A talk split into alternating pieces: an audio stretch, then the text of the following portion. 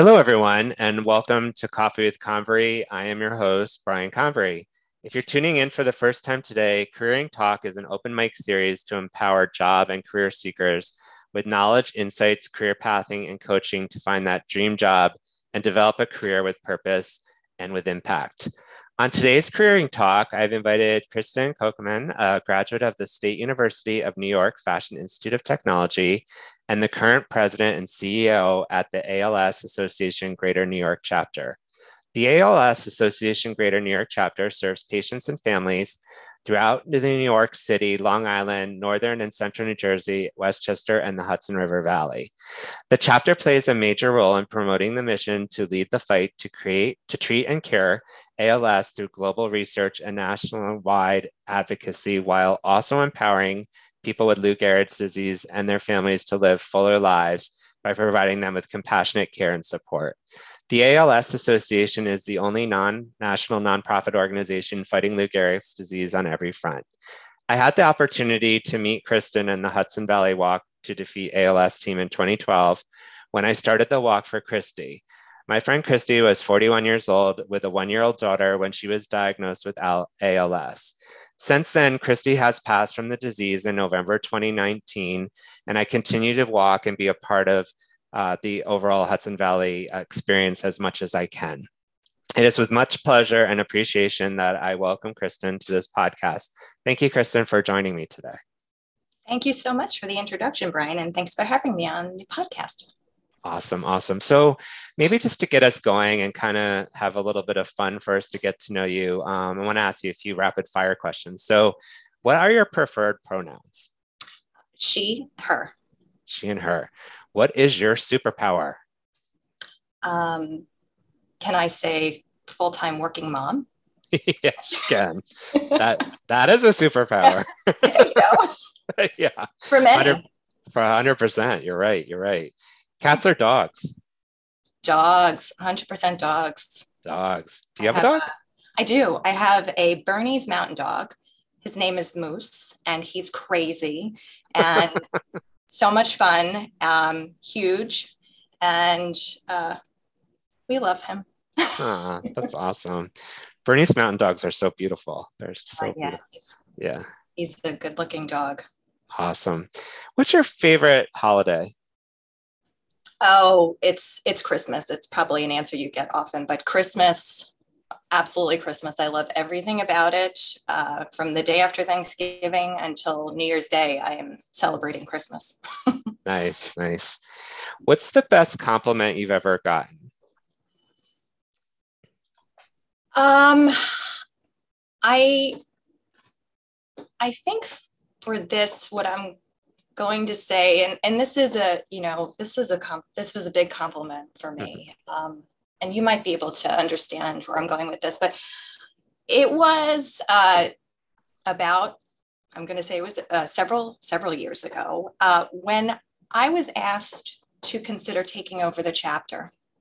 Um, and and leading the chapter as the the next president and CEO. I, for me, that was a huge compliment to have been uh, ask that and mm. to have the position offered to me.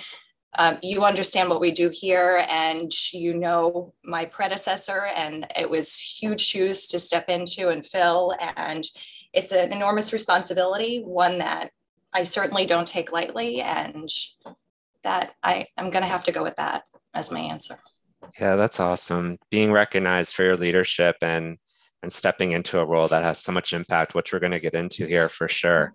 Mm-hmm. Um, this one is this one's a funny one. I get so many answers. That's why I love asking it. But do you have a favorite smell? Uh, nature smells um, and snow, leaves, yeah. cut grass, flowers, dirt, everything. I love that. All those things. Yeah. I love that because it it it when you say the words, it even brings the sense of smell yeah. right to the forefront. Right? Yeah. it's so cool. Mm-hmm. Okay, so let's let's um I spoke a little bit about you at the beginning of the podcast, and I know we are we're catching up a bit here. It's been a while since we've chatted directly and had some conversations, but could you maybe talk in a little bit more detail about your overall, you know, journey, your career journey, what inspired you to work in the nonprofit world, and specifically with the ALS Association Greater New York chapter? Sure. Um, so I'm sure there there are some questions hanging out there after the introduction. So I, I definitely did not have a typical journey, although I don't know these days who has a typical journey um, from, you know, through their career paths and, and education.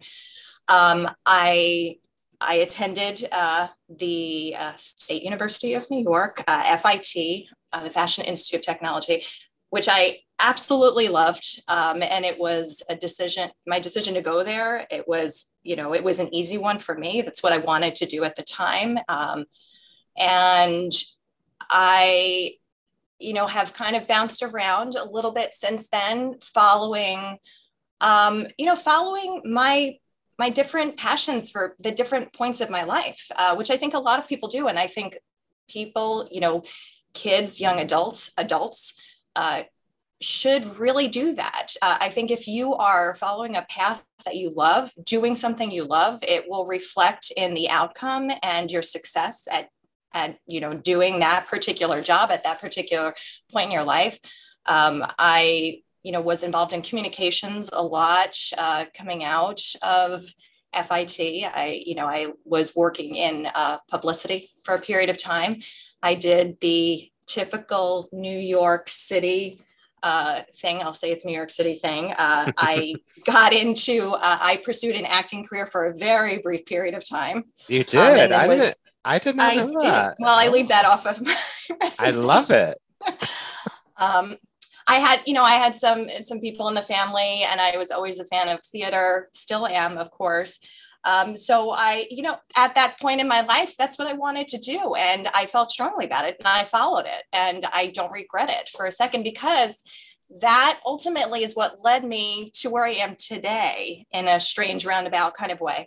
Um, as many people who are pursuing an acting career. They have a uh, an additional part time career in the service industry, as I did for many years, um, which uh, led me to uh, one of my many mentors who was involved in fundraising with nonprofit organizations.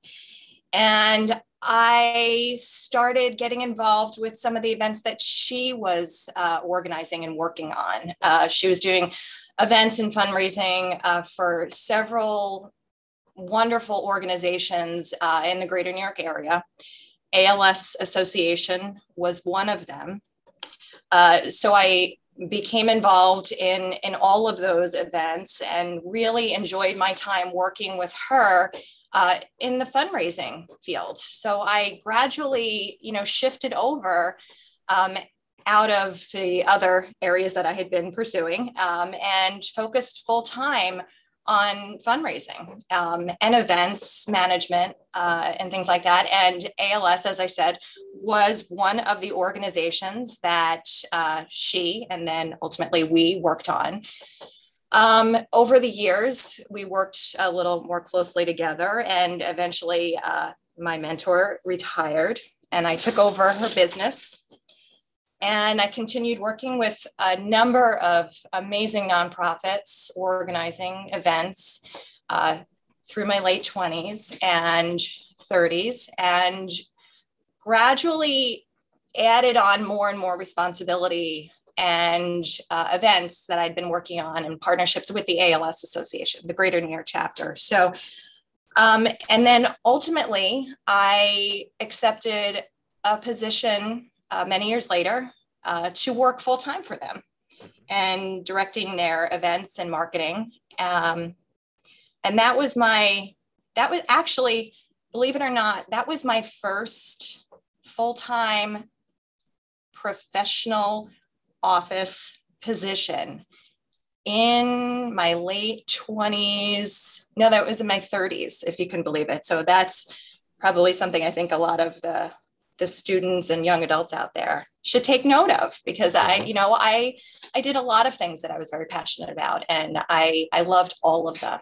Um, but in my 30s, I I took this role full time, and it was it was the right time for me, and it was what I wanted to do, and I felt very strongly about working for the ALS community uh, permanently at that point, and still do. Uh, it's been I don't. Uh, I guess all told, I've probably been working in some capacity for the ALS Association, whether it be uh, you know part time, just a little bit under contract, and now permanently uh, full time as the CEO for more than 20 years now. Um, wow. And I have to say, you know, it's just it's such an amazing organization. I have met so many amazing people. Um, sadly, I have lost so many amazing people at the same time. You know, one of the things that often people ask, you know, is how did you get involved with the association? And as you know, as you can tell from that really long um, introduction, it's not an easy question to answer. Uh, you know, a lot of people they have a friend or a family member that brought them here. Um, I came through, uh, you know, I took a different path, but I have so many friends and family members that I have come to know and love and and lose um, and you know i continue to meet new and amazing and courageous and strong people every single day. And i love what i do.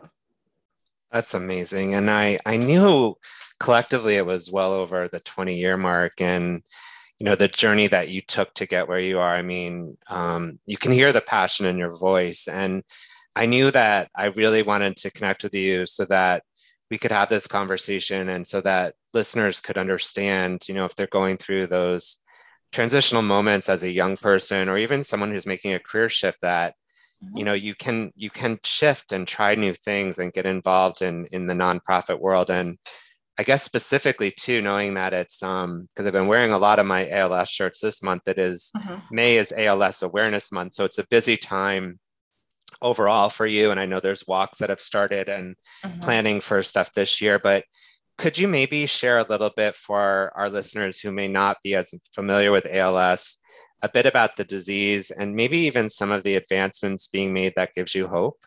Sure. Um, well, you know, uh, ALS, it is a progressive neuromuscular disease. It is fatal. It is 100% fatal. Um, typically, when uh, someone is diagnosed with ALS, uh, you're given anywhere from two to five years to live from that point of diagnosis.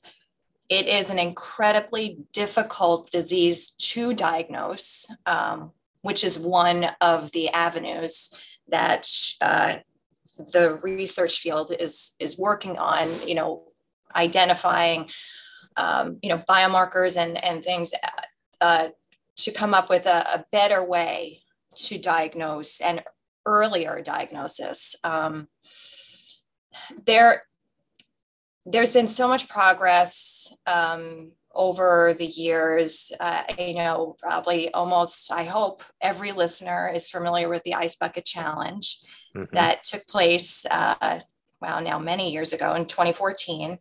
Um, that really, you know, I'm going to say put us on the map as far as awareness goes and, and really um, catapulted the research pipeline into you know just another level an exciting level of progress so you know, over the years, you know, we have really grown the research. We, uh, you know, the entire, you know, ALS community. There are so many um, wonderful organizations and people that are involved, and amazing researchers and clinicians and nurses and social workers and administrative staff and everyone um, plays a role. But there has been so much progress over the past you know, since the Ice Bucket Challenge, but even, you know, prior to that, uh, you know, right now there are, I, I think we're in the area of about 70 to 75 active trials that are going on um, in the research space. And it wasn't long ago, maybe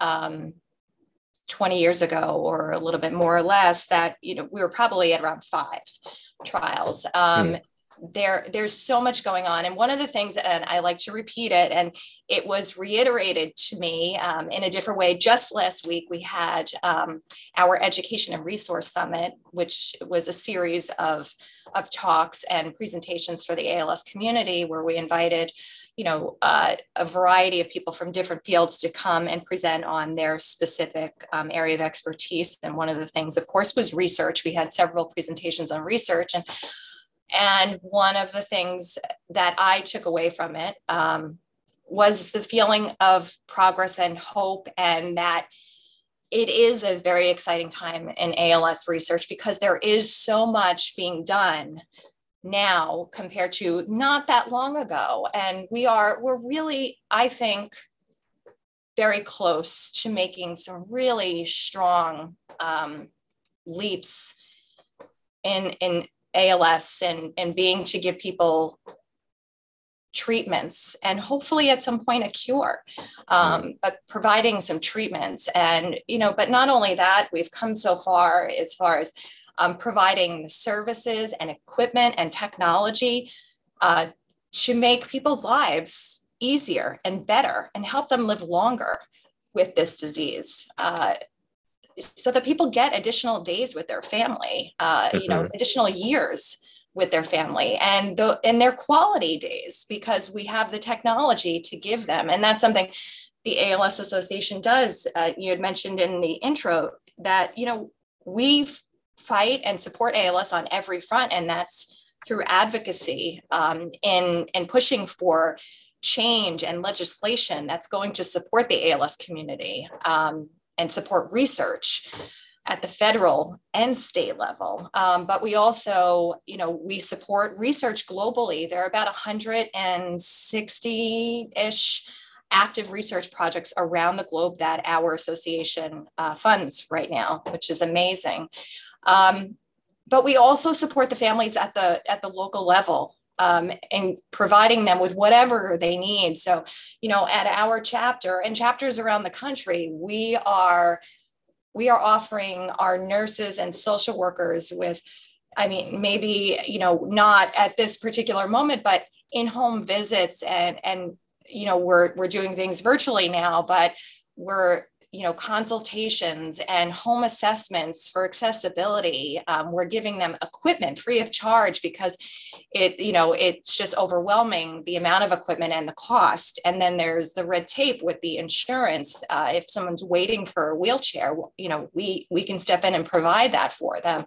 Um, we're giving financial grants to help support families because it, it's overwhelming the cost to to support someone with ALS. It can run uh, as high as about two hundred and fifty thousand dollars annually to take care of somebody with ALS, uh, which is just, as you can imagine, just completely overwhelming. Um, but anything that a patient needs, it, you know, that's what we're here for, and we're constantly reevaluating what we're doing and how we're doing it and how we can improve and what can we add to that list? What can we put on that menu so that you know we can help the patients and the families in better and more ways? Um, and and to that extent we you know we do have a lot of events that we put on and thank you so much for captaining a, a walk team in the hudson valley. We have so many different ways to get involved but the walk to defeat als is one of them. Um, it helps us not only raise funds to support all of our services and programs that we have here at the chapter, but it also raises an incredible amount of awareness as well, which is, in my opinion, uh, equally as important um, to raise awareness of this disease. We have um, one of the things that's coming up actually, it's just next week. We have uh, Lou Gehrig Day at Yankee Stadium. And that, you know, last year for the baseball fans out there, um, last year they designated June 2nd uh, as officially as Lou Gehrig Day across all of Major League Baseball, which was wonderful because that will help raise a tremendous amount of awareness and everything that we can do to raise awareness and funds will help every single person that we're in contact with, whether it's today or or down the road. Wow. I, you know, listening to that and and and thank you so much for sharing the the information you did at the insights because I think the idea of you know awareness, um, even for myself, when when my friend Christy, as you know, is diagnosed, I I didn't know much about it, and I I was inspired by my now husband to get involved with the walk and he had done the research. So I said, there's one where we grew up, let's get involved and let me get in, involved in this. Um, but I think the awareness side is so important because as I read more on it and stay in tune with what you all are doing um, from afar here in Toronto, but um, close in heart, is, you know, there is um, that awareness factor of um, you know if you if people aren't talking about it people don't know that this happens. And sometimes it feels like it's a silent killer i guess in a way that you know the, the time is so short that most people have that sometimes people don't even know they have als or they have it and they find out and and they're gone or they live longer with hopefully the things you're doing. But mm-hmm. i think the ice bucket challenge raised a lot of awareness. But I, as i talk to more people say oh my uncle had that or my cousin had that or you know those are the stories that need to be told right? Right exactly. Um, so you know for you know the impact you have and and um, the involvement you have with the organization and everything you do it's it's incredible. Um, and i think about some of the people that listen to this podcast who are young and you know as we were talking at the start of the podcast a lot of times you know the big company logos and brands are marketed to individuals and sometimes as we're pre-programmed for whatever reasons of what is success and where you should work and mm-hmm. what that looks like i was wondering if you could talk a little bit about maybe for someone who says you know what i, I want a little bit more purpose or i want to make that career decision transition mm-hmm. you know what's some of the advice you would give someone to consider a nonprofit sector or, or even specifically um, in the work that you do i i would say uh, volunteerism is is huge. And if you're, if, if someone is out there that's maybe interested in perhaps a career change to do something that may be more impactful or more meaningful to, to them, or even in addition to uh, a career that they are enjoying and, and feel strongly about and continuing on that path, but want to add, they, they want to add another layer to it, volunteer uh, get involved. There are always ways that you can support uh, our nonprofit or any nonprofit for that matter. Um, there, there are so many different things that you can, you know, ways and levels in which you can engage with them on, whether it's you know visiting for us visiting with a family spending time with a family uh, you know reading or having a virtual meeting or coming down to the walk and and helping us give out t-shirts and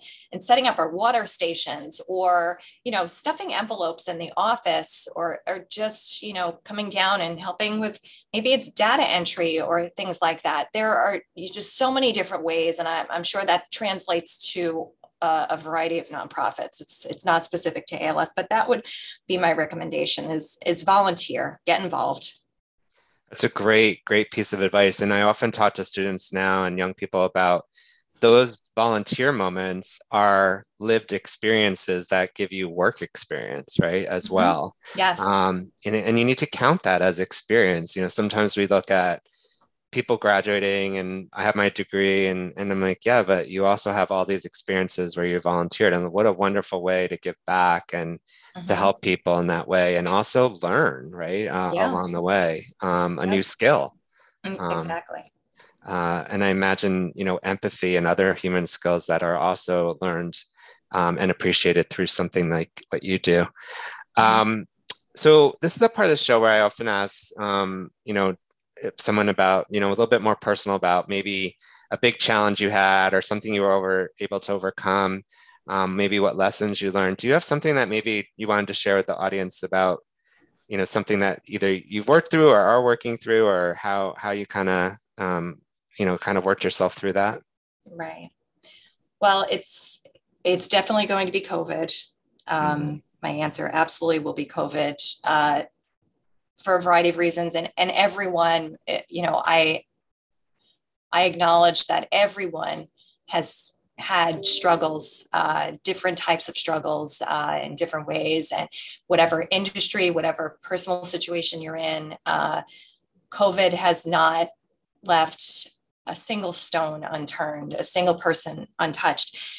For, for the nonprofit sector, certainly this has been challenging. Uh, for the ALS Association and has been incredibly challenging for us. Uh, you know, I'll reflect on specifically how it impacted us here in the greater New York area. Um, you know, with our, our families and patients that we that we work with, uh, both in New Jersey and New York and Long Island, Hudson Valley and the boroughs, we've had to rethink everything we everything we do, everything we did. Uh, and in some cases, uh, we're looking forward to at some point down the road being able to return to doing some parts of our business the way we did before COVID.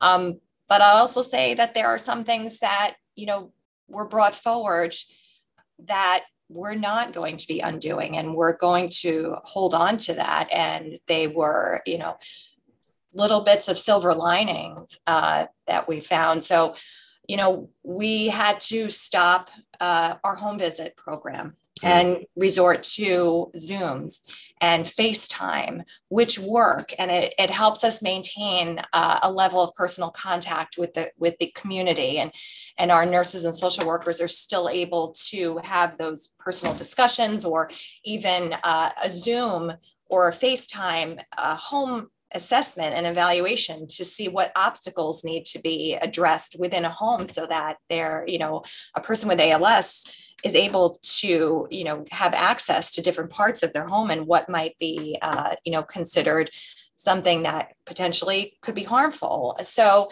we've been able to do that. Um, you know we we're drop shipping pieces of equipment as opposed to having things be delivered or stored in our loan closet. You know we're we're just finding different ways to do different things uh, we've just re reworked our grant program to uh, broaden the parameters of the grants uh, because during COVID, we saw different needs from different people within the community that they all need to be addressed. Uh, so we felt that was important to, to rework that. Um, certainly, uh, telehealth, uh, telemedicine is something that, you know, uh, the medical community can speak to uh, on a much greater level but that has been a tremendous advancement for us. It was something that was it was there but now it's it's really here and we're we're trying uh, to make you know some some implemental and impactful changes and retain a lot of, of policy that was put in place as far as telehealth during COVID. We want it, we need it, and the ALS community will certainly take advantage of any any bit that you know will be helpful to them as you can imagine and, and you understand this brian with the als community it can be really difficult uh, getting in and out of the home mm-hmm. and getting to appointments so being able to offer um, virtual uh, a virtual support group or a virtual home visit or a telehealth uh, appointment with your neurologist and the entire team at one of our multidisciplinary clinics um, is just it's such a benefit. Um, so while it's been incredibly difficult uh, dealing with um, everything involved with COVID, and, and, that's not even getting into you know the fundraising and the the drastic drop in, in funding that we had, and trying to do more with a lot less. Um, it, that's a really long answer to your question about you know one of the biggest challenges that we as a team i am so proud of our community here in at the chapter for really coming together and and doing everything that we can to to see the families through so. Yeah no that's a i i hadn't really thought about those levels of what covid had done to you know the als community along with with the organization and and and and thinking about as you were talking you know even the um, the heightened awareness of someone with ALS getting COVID, right? It's right. like yeah. all those things combined and yes. the telehealth and other things that have advanced, which I think is incredible um, to be able to do that. But again, you know, we still need support. We still need people fighting this this cause and and and getting out and and raising money to to to help with this. Um, you know, thinking about you know skills, and I know we're uh, very much you know moving at least from a talent perspective, what I see is we're moving a lot less from credentials to more skills and human skills and and and values when we talk about people's ability to navigate workplaces and other things. But what do you think are, you know, what are some of the skills that that have helped you to get where you are today? And what do you tap into as far as your values and your skills in, in your daily life? Um, I think, you know, not, uh, I think working, working hard, multitasking, yeah. Um, particularly, you know, in the nonprofit space, being willing to just take on whatever is put in front of you and and to wear a number of different hats um, and and just jump into the conversation um, certainly having you know empathy and um, you know i i don't think that there's a skill that that can't be utilized in in, in the nonprofit space uh, you know there certainly i'm sure a number of careers out there where there are things that you very specifically need to uh, be skilled at. Uh, but we can take almost any skill and and work it to the advantage of the nonprofit space. So whatever it is that you can do, we're going to utilize it to the best of your ability because we we can we can use it here certainly.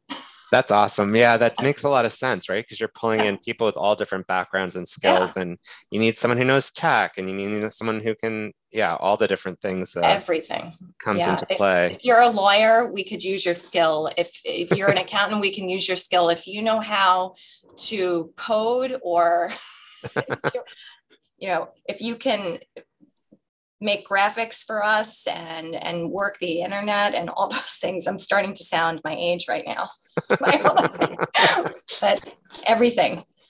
No, it makes I hadn't thought of it that way, but it makes a, such a sense of, you know, and a lot of people are like looking for that purpose and looking for where they can bring their skills to maybe a different industry or a mm-hmm. different mm-hmm. place. And this is what's so encouraging about this chat. I'm, I'm, I'm really thankful um, to have you here today. You know, as we kind of think about, um, I guess we're getting to the end now. Is uh, are there any last minute, you know, thoughts you'd like to reflect on or share with the audience um, as, as some takeaways? And you've you've shared so many insights and ideas, but anything specifically that you wanted to just maybe wrap with? Um, I I think for this and for your audience, my my closing statement would be honestly follow follow your passion because it's mm-hmm. going to lead you to success. I honestly believe that. Um, don't be afraid to make a change.